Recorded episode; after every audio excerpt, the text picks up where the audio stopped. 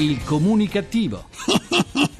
Perché l'ignoranza fa più male della cattiveria. Ideato e condotto da Igor Righetti. Era un uomo cattivo, ma cattivo, cattivo, cattivo. Comunicativo in questo caso. Buona comunicazione Italia, dove nelle banche ci sono 20.000 esuberi, di cui oltre 4.000 soltanto nel Monte dei Paschi di Siena, dal vostro comunicativo di fiducia Igor Righetti. Ce l'abbiamo fatta ad arrivare a venerdì. Bentornati alla nostra terapia di gruppo Emissioni Zero, numero 1939 con il 39 decimo anno di programmazione. Terapia tutta ma tutta è fatta in Italia e da oggi il comunicativo è ancora più leggero. Sì, accumulerete soltanto 108 calorie per l'ascolto dell'intera puntata. Questo è stato possibile in quanto le parole usate durante il programma non sono fritte ma cotte al forno per unire al piacere dell'ascolto la leggerezza di un prodotto di qualità. Cominciamo la terapia con i miei saluti comunicativi. Il primo lo mando a tutti coloro che dicono da lunedì mi metto a dieta, sempre di lunedì, come se per perdere peso fosse indispensabile cominciare di lunedì. Rosalina, Rosalina, Rosalina comincerà la dieta lunedì. Un altro mio saluto comunicativo lo invio a tutti coloro che quando parlano dicono sono tre bambini piccoli. Perché ci sono anche i bambini grandi? Casomai esistono i bambini grassi, quelli che a 6-7 anni pesano quanto un vitello. Appunto.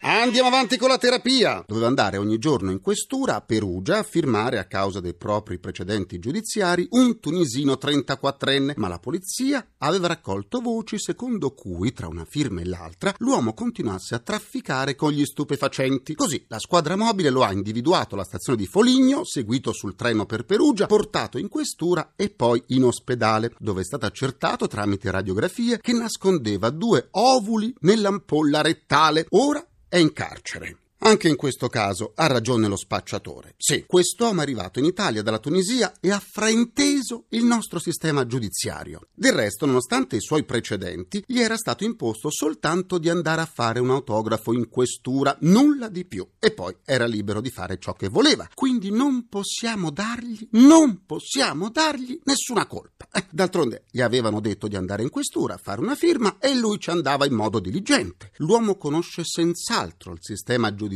tunisino, dove per coloro che vengono accusati di spaccio probabilmente buttano via la chiave e chi s'è visto s'è visto. Andare a fare un autografo quotidiano in questura forse lo avrà pure divertito. Chissà se quando ha visto gli agenti della squadra mobile ha pensato che volessero pure loro un suo autografo. Avrà pensato che in Italia è facile diventare una star. Sono l'idraulico. Senta, signor idraulico, lei non può interrompermi mentre sto lavorando. E poi non le hanno insegnato l'educazione. Prima si bussa alla porta.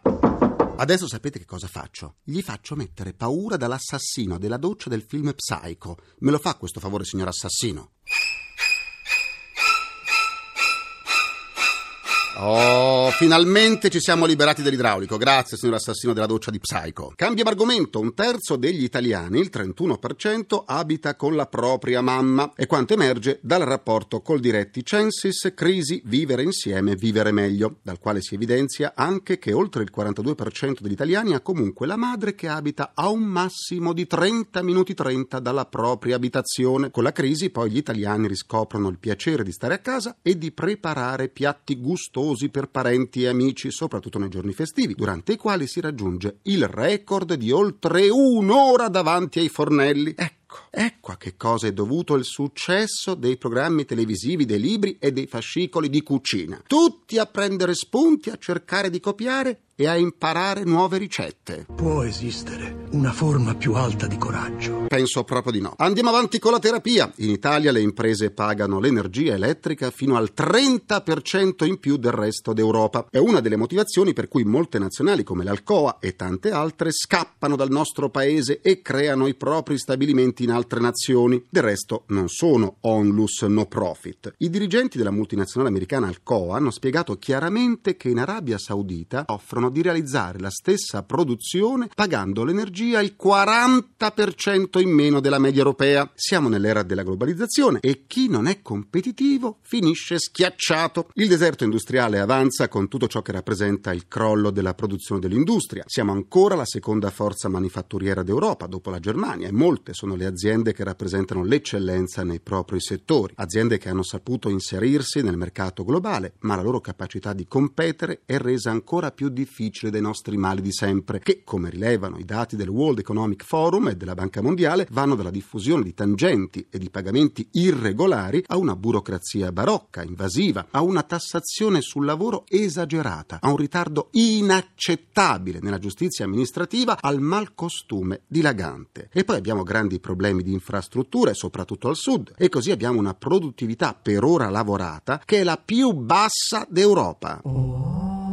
Eh, oh sì. Responsabilità sono da imputare alle imprese, ai sindacati, ma anche alla macchina pubblica. Ma torniamo all'energia elettrica. Il costo del megawatt in Italia è mediamente intorno ai 60 euro. In Germania è di 38 euro e in Spagna di 36, paesi che, a differenza nostra, hanno l'energia nucleare da anni. D'altronde il nostro paese è circondato da centrali nucleari. Purtroppo, in caso di incidenti, ne prenderemmo soltanto le conseguenze negative, visto che l'energia siamo costretti a comprarla a caro prezzo. Non abbiamo voluto il nucleare, ma non siamo stati in grado neppure di trovare un piano alternativo. Gli incentivi a pioggia per il fotovoltaico ci costeranno 90 miliardi di euro nei prossimi 10 anni, 90 miliardi di euro, e siamo anche schiavi di numerosi paesi per il rifornimento del gas. L'energia prodotta rende liberi anche da tanti condizionamenti, da tante soggezioni verso chi ci rifornisce di gas e di petrolio il governo Monti ha ridotto gli incentivi al fotovoltaico in quanto punta su altre rinnovabili. Questo perché con il fotovoltaico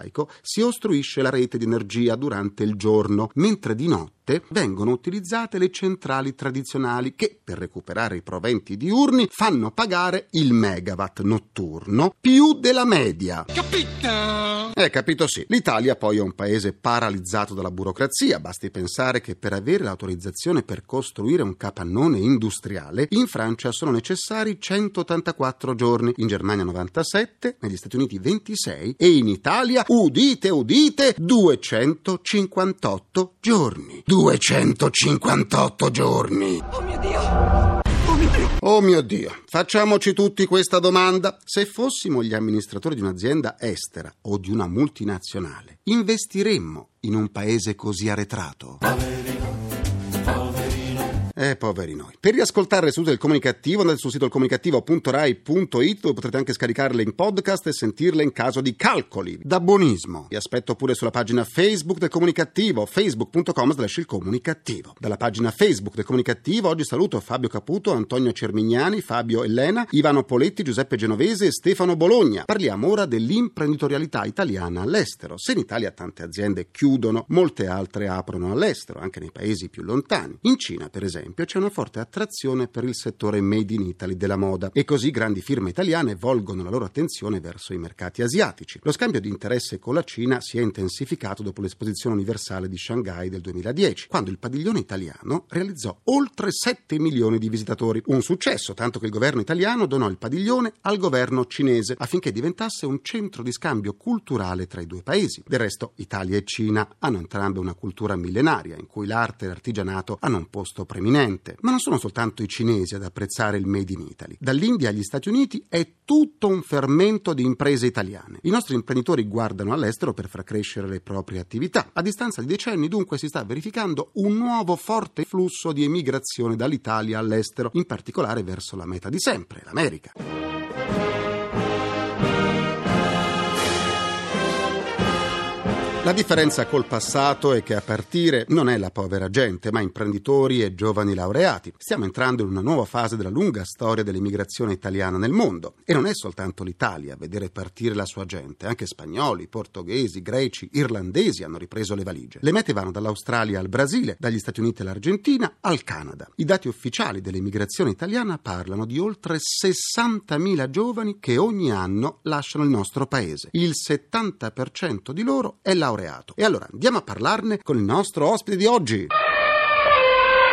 La nostra mascotte precario con il suo barrito annuncia l'ingresso del direttore commerciale di una nota compagnia aerea italiana, Alessandro Notari. Bentornato e buona comunicazione. Buona comunicazione comunicazione a tutti i comunicativi. Il ministro Fornero ha detto che il governo ha fatto la propria parte e ora tocca alle imprese darsi da fare e investire. Come accoglie questa esortazione del ministro? Noi siamo pronti a competere e a investire. Stiamo ristrutturando il nostro gruppo che è la sintesi di tre compagnie, è un gruppo da 700 milioni di fatturato e 3.000 dipendenti. Però chiediamo alle autorità politiche di fare un ulteriore passaggio verso la definizione di regole certe per questo settore. In particolare Asserio nelle scorse settimane ha provveduto a denunciare alcune distorsioni competitive che si realizzano nel mercato del trasporto aereo italiano. Noi purtroppo assistiamo al fatto che alcuni operatori low cost ricevono dei contributi in modo poco trasparente da una serie di scali italiani per sviluppare rotte internazionali, invece in realtà si posizionano poi per operare in competizione su rotte nazionali dove già sono presenti i vettori tradizionali e che operano da anni, hanno investito, hanno costruito il mercato senza ricevere un euro e quindi rischiando la cannibalizzazione di quel traffico e obbligando poi il vettore tradizionale ad uscire sostanzialmente da quel mercato. In aggiunta alcuni di questi operatori operano secondo dei regimi fiscali e contributivi di nazionalità diverse da quella italiana che quindi provvedono a permettergli appunto un vantaggio in termini economici importante. Eh Ulteriormente sulle loro tariffe applicano dei sovrapprezzi in fase terminale al momento dell'acquisto che peraltro sono sanzionati dall'antitrust, però in relazione al fatto che i vantaggi che ne ricevono sono nettamente superiori alle multe che ne vengono combinate, continuano ad applicare questo tipo di distorsioni. In sintesi stiamo parlando di un gap competitivo di centinaia di milioni di euro rispetto agli operatori italiani. Questo è oggetto di denuncia che abbiamo sottoposto nelle sedi dovute per far sì che anche in Italia ci sia un sistema di regole certe come avviene in Francia e in Germania. Notare l'impresa turistica in Italia è tra le più importanti, ma quest'anno ha subito un calo di presenze, soprattutto per quanto riguarda il flusso di turisti italiani. Il marchio Italia è ancora un prodotto turistico apprezzato per il mercato estero? Assolutamente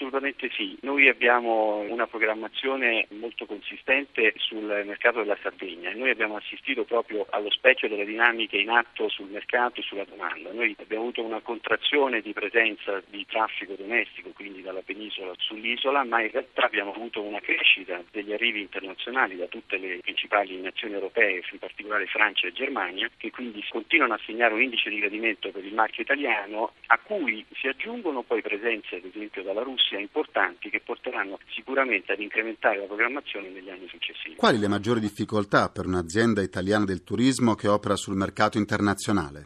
Quello che ho citato prima, va segnalato che nell'ambito di un percorso di recupero di efficienza proprio del sistema paese è comprensibile anche certe dinamiche in atto in tutta la catena del valore di questo servizio. Noi assistiamo ad esempio al fatto che l'ENAV, che è l'ente sostanzialmente che sovrintende alla regolazione del traffico aereo, non ricevendo più i contributi dallo Stato, ha provveduto ad aumentare le terminal navigation fee del 400%. Questo però su un'azienda delle nostre dimensioni ha un impatto di 12 milioni di euro di costi aggiuntivi. Gli aeroporti evidentemente hanno necessità di incrementare gli investimenti per poter provvedere agli ampliamenti e allo sviluppo della loro infrastruttura, stanno programmando incrementi delle tasse passeggeri nell'ordine dei 6-8 euro per passeggero. Questo ulteriormente impatta sul nostro conto economico per circa 25 milioni di euro. Comprendiamo la necessità di riqualificare tutto il sistema produttivo che è correlato al servizio di trasporto aereo, ma dobbiamo poi noi, vettore, che siamo l'ultimo anello della catena, poter essere messi in condizioni poi di applicare in maniera trasparente questo regime anche sui consumatori finali. Sostanzialmente chiediamo competizione. Grazie ad Alessandro Notari e buona comunicazione. Buona comunicazione a tutti.